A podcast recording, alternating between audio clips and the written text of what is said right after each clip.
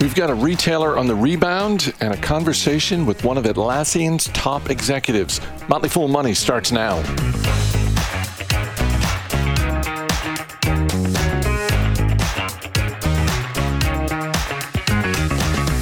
Chris Hill, and I'm joined today by Motley Fool senior analyst Asit Sharma. Thanks for being here. Chris, as always, thanks for having me. Let's start with the news uh, from big tech. Sheryl Sandberg is stepping down after 14 years as the chief operating officer at Meta Platforms. Javier Olivan, who is the chief growth officer, is going to be stepping in to be the new chief operating officer when she steps down this fall. Um, there are a few different ways we can go here. Let me start with this. Um, were you surprised by the timing of this? Because I, I, I, think I was. I think I was a little surprised at the timing. Um, not that I think anything nefarious is going on. Um, I, I, I wouldn't have been surprised if she stepped down a couple years ago. This seems a little out of the blue, but um, look, she's had a tremendous run. That's uh, true, and Sheryl Sandberg has been on board for 14 years now, uh, helped grow this company from uh, you know very small platform into this behemoth that it is today. So there's almost never a good time to leave. It will always feel like bad timing when someone so central to a business um, goes away. Although she's taken a bit of a step back, I think, from being a really visible member of the management team. Um, and in some ways, uh, her influence has waned just a bit. I don't think think this is anything on Sheryl Sandberg. I think it's just more Mark Zuckerberg wanting to take full control and, and listen to his own counsel. I will say I just saw something, Chris, uh, this morning is an article in Fortune.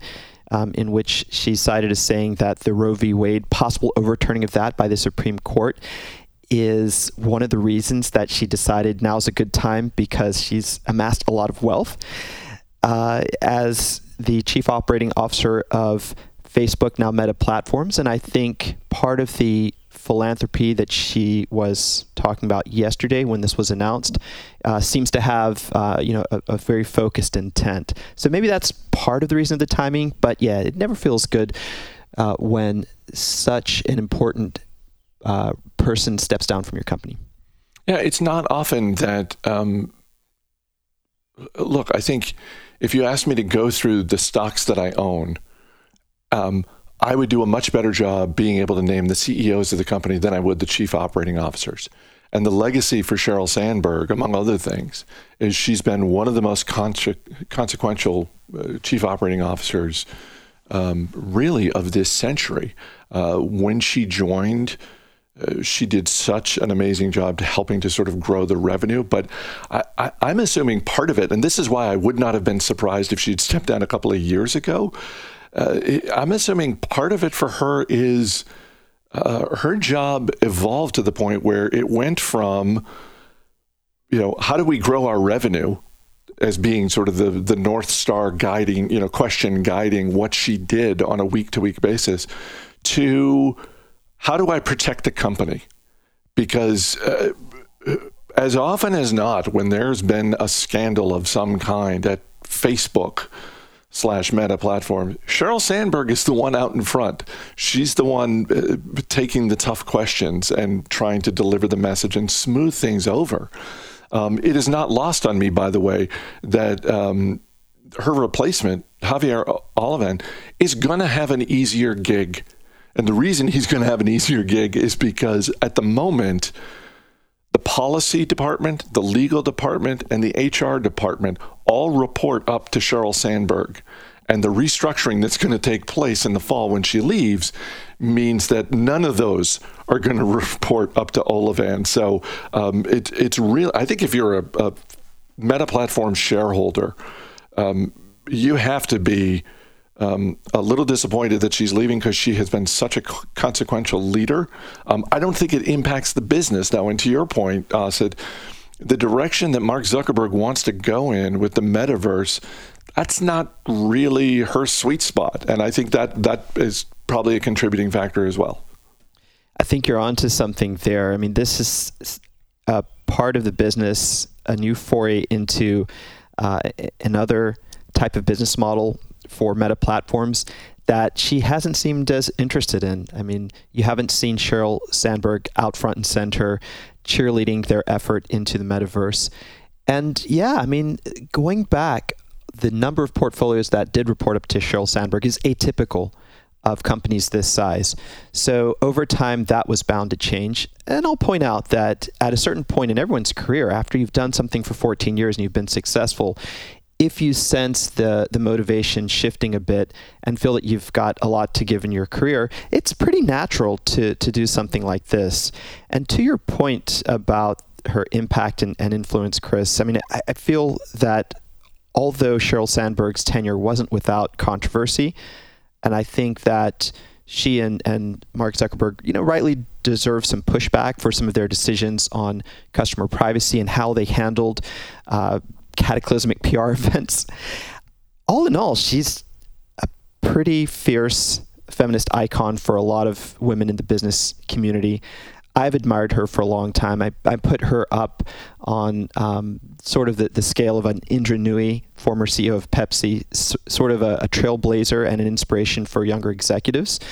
So, you know, I think that she can leave feeling that while the, the trajectory of her time at at Meta Platforms ended with her a little bit more disconnected from strategic direction and the thing she loved doing most. She's got a lot that she can be proud of, and, and I think you know this isn't the last that we'll hear of her in, in both a, a business context and maybe a, a, wider context out in the world. I'll just close with this: uh, if you're a shareholder, I don't think you're worried about the impact of the business as as positive an impact as she has had on the business to this point. I don't think you're worried about the underlying business of meta platforms. However, the next time there's a scandal at this company, I'm going to be interested to see who's out in front. And uh, and I am absolutely going to compare their performance to what Sheryl Sandberg's performance has been in the past because she's been amazing as a crisis leader at that company and uh, really big shoes to fill for whoever's out there next. Um, let's move on to Chewy because Chewy's first quarter profits were much higher than Wall Street was expecting. Their revenue was a little bit higher, but uh, shares of the pet retailer up more than 15% today. Was this low expectations for Chewy? Because Chewy's taken some hits lately, and it seemed like the expectations weren't high. I'm just wondering how low you think they were. I think that most analysts seem to be expecting a net loss for the quarter. So coming in with a net margin that you know is slim, 0.8%. So just squeaking by uh, in the black. I think just the ability to write the quarter in some black ink rather than red ink is something that caught many market participants by surprise. And it also pleased shareholders who want to see some glimpses of this long term destiny for Chewy. I mean, Chewy has amazing customer loyalty. And we can see that in these numbers. I mean, active customers grew only by 4% year over year, but net sales per active customer sort of through the roof at 15%. And, I say through the roof not to be hyperbolic here, but this is a high inflation environment. So that impressed me very much. You know, also impressive auto ship customer sales. This is sort of their set it and forget it part of their business a subscription model. That number uh, grew by about 19%. And as a percentage of the total top line, auto ship customer sales reached their highest point ever at 72%. Now, Chris, I want to say one thing really briefly here that uh, Sumit Singh, the CEO, highlighted in the earnings call. He was talking about that uh, strong behavior out of these active customers. And he noted that, look, you know, only about two thirds of our active customers have been with us uh, for any amount of time. We acquired them the last three years. And when you look at Chewy's cohort spending, um, these are the figures he cited.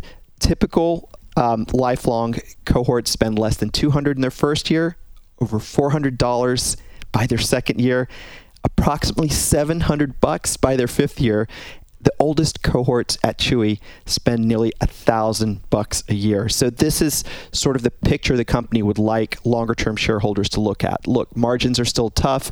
Our cash flow isn't that great, but with this loyalty over time, we're going to scale this business into something much more profitable.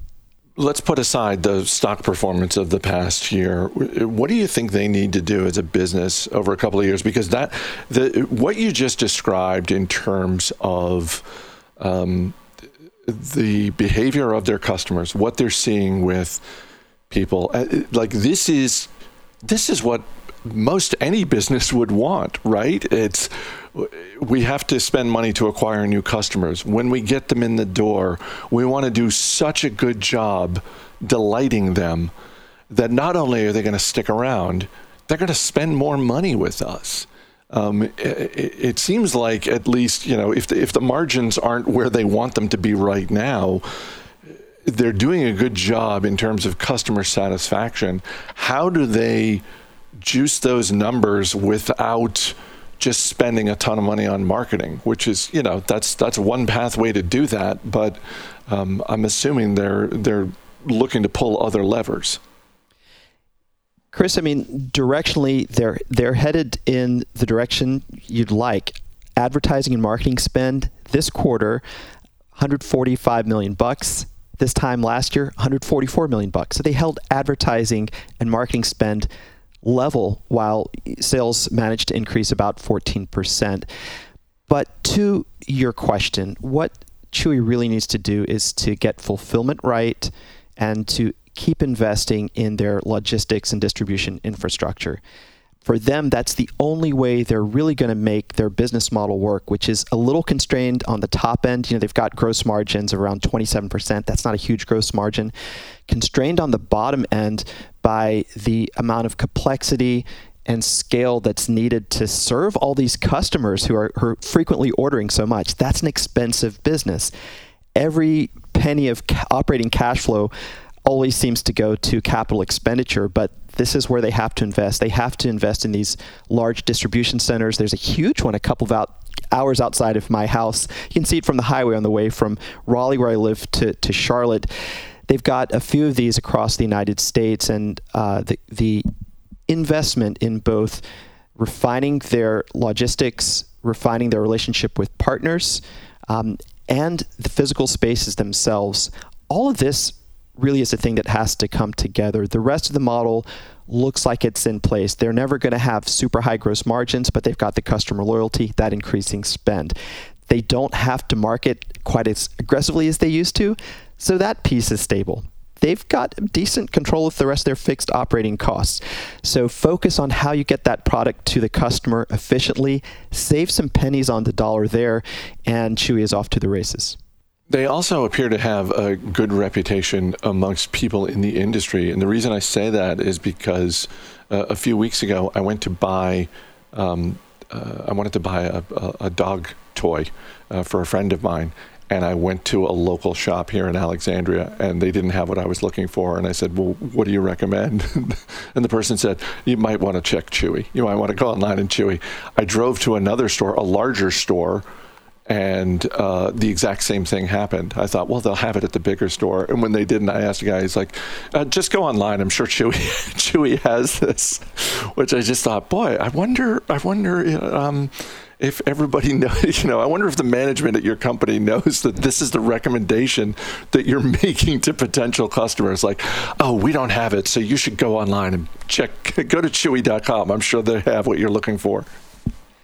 Yeah, I mean, I was critical about the sheer number of SKUs that Chewy offers when they first went public. But hey, here's the advantage of that, right? You build a lot of brand power. And this is reminiscent, Chris, of my favorite secondhand bookstore back in the day when I, I used to ask, hey, can you can you order this book for me? Uh, and they would be like, uh, just go online, go to Amazon. Years and years ago. Now, this secondhand bookstore is still around, but brand power can often be uh, foretold in what your retail your retail shops are telling you, telling their customers when you can't get an item. And I think Chewy's got that. They definitely have um, now the scale. They're the biggest of these uh, online pet retailers, and they I think they have the most mind share as well. So it's just a matter of keeping that at this point, you know, chewing on some of those margins as we mentioned, and um, maybe this model comes together. But this one is a, really fun one to watch, especially for those of you who um, have pets and, and order frequently. One of our colleagues, Chris, uh, sent me a picture this morning of the huge box that arrived from Chewy at his doorstep. Um, and that, you know, I hate to rely on anecdotal evidence, but it, it's sort of like uh, motivated me to get a little closer. I still haven't bought shares, but I like the company more and more each quarter. Asit Sharma, thanks so much for being here. Thank you, Chris.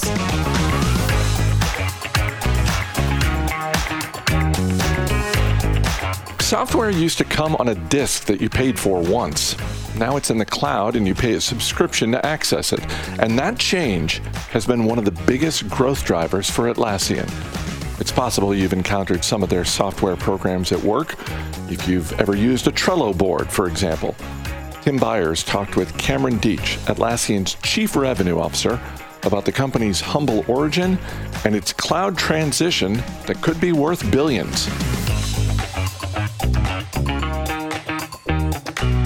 Atlassian's been around for quite some time. This is, am I right? Is this year 20 for year 20. Atlassian? Okay, so yep. year year 20. Just to give folks an, an overall flavor of this, do you see like the way we're moving work management as a practice? Is this just an industry that's ballooning because boy, there are a lot of people that want to get in on this business? Yeah, it's the hold on, we got a bunch of people that need to work together in a business. We need to track how they work. They need to collaborate how they work. And we need to basically make sure that's all tied to a business outcome or a customer value or what have you. So the, the need is gigantic. Um, we really look at it as there's two massive waves that we're riding when it comes to our business whole. The first is, you know, very trendy. You'll see it everywhere. It's digital transformation. Sure. Which is largely how are we transforming how we deliver value to our customers using technology that is a massive part of what Atlassian provides because we have such a large core in helping software development teams be more productive, but more importantly, software development teams work with their business counterparts, which is probably the more critical part as companies digitally transform. So that's a big wave that we ride. The next big wave is largely uh, probably you and I still working from home, is that every company over the last two years yeah. is forcing a cultural transformation on how they work, and they're figuring out new ways to work together. Um, and that's another place is how do I stay track of teams around the world that aren't in an office together anymore? And that's another great way that we can help the organizations change how they're actually working. Those two things are driving massive adoption. We have 234,000 paid customers today, still growing rapidly. And yeah, and lots of new offerings in the market. We actually embrace that. And if you look at Atlassian, we don't provide one product to help with this complex thing called work management. We offer multiple products because different teams track work in different ways and we realize that everyone's going to use different tools and different products going forward and we provide a variety of them to solve different business problems it's a really interesting model founded by I think you've you've called it uh, two guys that didn't want to wear suits to work. I think I've seen you say this. Yeah. Mike Cannon Brooks and Scott Farquhar, who are the co-CEOs of Atlassian. Um, take us into before we get into where the business is today. Take us into the culture a little bit of, of Atlassian because it does seem kind of interesting. To say the least, interesting. Uh, I, uh, unique. I, I, I, talk with my teams. Like I was in uh, our European headquarters last week, meeting with a bunch of people that I never met before. We hired hundreds of people out there in the last couple years, and I tell them it's like it's hard to put your finger on it, but there's something magical and special about this place, and it's on all of us to keep it as we scale. Um, but you're absolutely right. Mike and Scott two dudes from Australia, engineers, like engineering grads in 2002, who basically want to live in Australia. And as a, de- a developer, you basically could go work for a telco or work for a bank. That's largely where the options are, where you had to wear a suit to work. You haven't been to Australia, it's really hot and very uncomfortable, the place to wear suits. But yeah, they basically built a business with the goal in mind that they would make as much money as if they were wearing a suit, but as their own business. And they had a little bit left, right, but eventually built some software. They're still the founder CEOs 20 years later. I work for Scott, been working for those guys for many years. Like they're in like the, the amount of detail that those guys get into this business, the the level the metrics, the teams, and what have you, they're very much permeate through us. Like the first piece is you feel Mike and Scott when you come in here and everything we do. Um, more importantly, we support it with like five very, very specific values. Um, where there's swear words, I don't want to offend your audience. You can go to the Atlassian values on our website, but open company, no BS, play as a team, build with heart and balance. Like we have, and I've worked for a variety of large software companies where we talk values and talk mission. This is the first place where it's like we truly live by them. We're like, when we come into hard decisions, and we can talk about hard decisions, we're always looking back to our values as the thing that doesn't change that that shows up how we show up to work how we work with one another. Still a bunch of people it's still crazy and you can't scale this much without having problems and issues but it's one of those places where i just say people here are genuinely enjoyable to work with. Everyone is nice. You know we will collaborate you know, we will always collaborate more and more and be open on everything we do. And that comes with some faults. You know, you have to take a few few decisions, take a little bit longer. You got to bring more people along for the ride. But in the end, I think it ends up being a much healthier business in the end.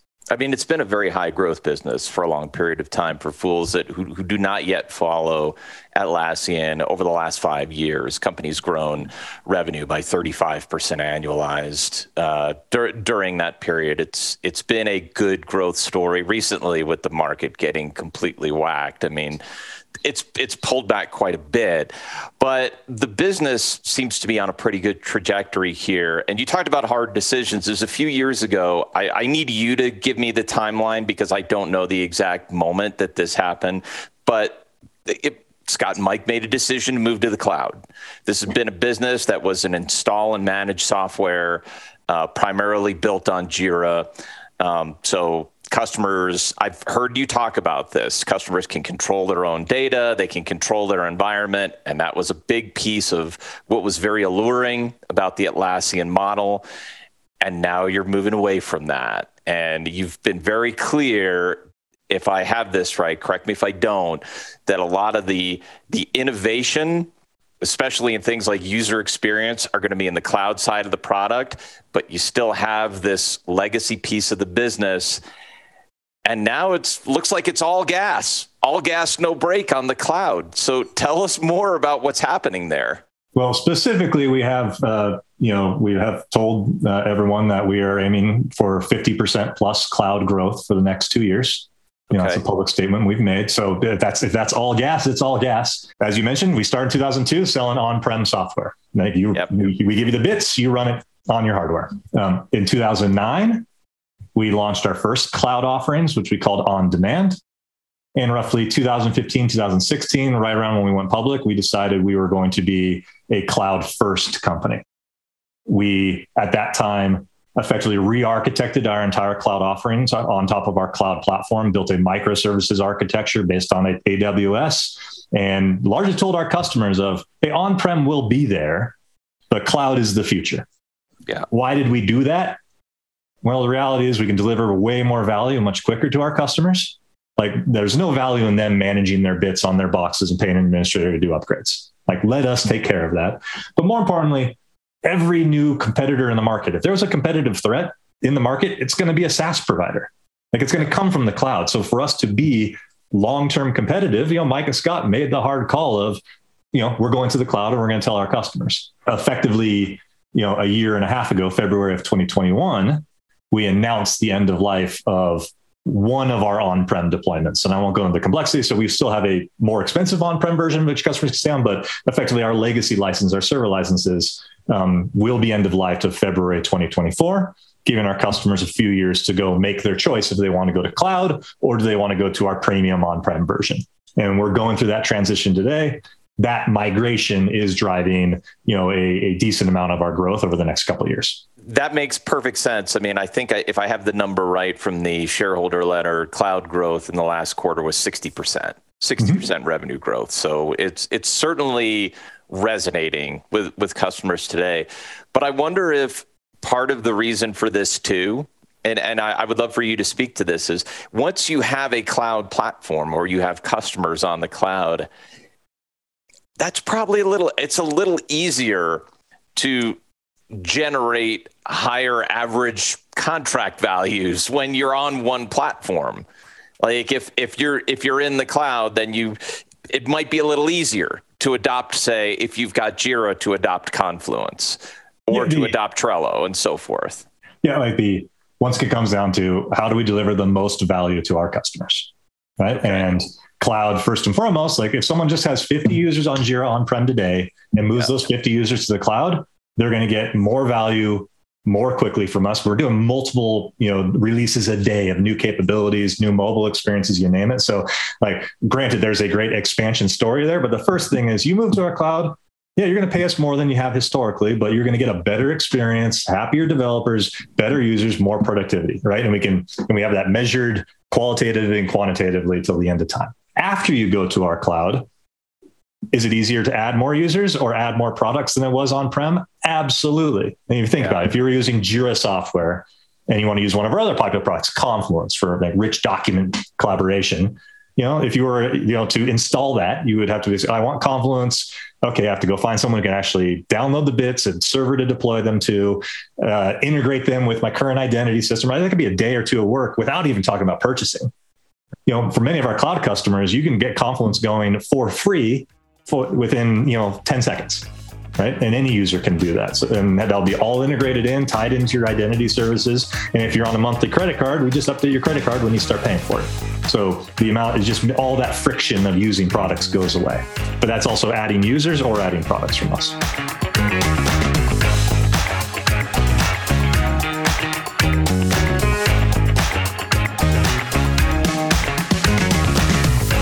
As always, people on the program may have interest in the stocks they talk about, and the Motley Fool may have formal recommendations for or against, so don't buy or sell stocks based solely on what you hear. I'm Chris Hill. Thanks for listening. We'll see you tomorrow.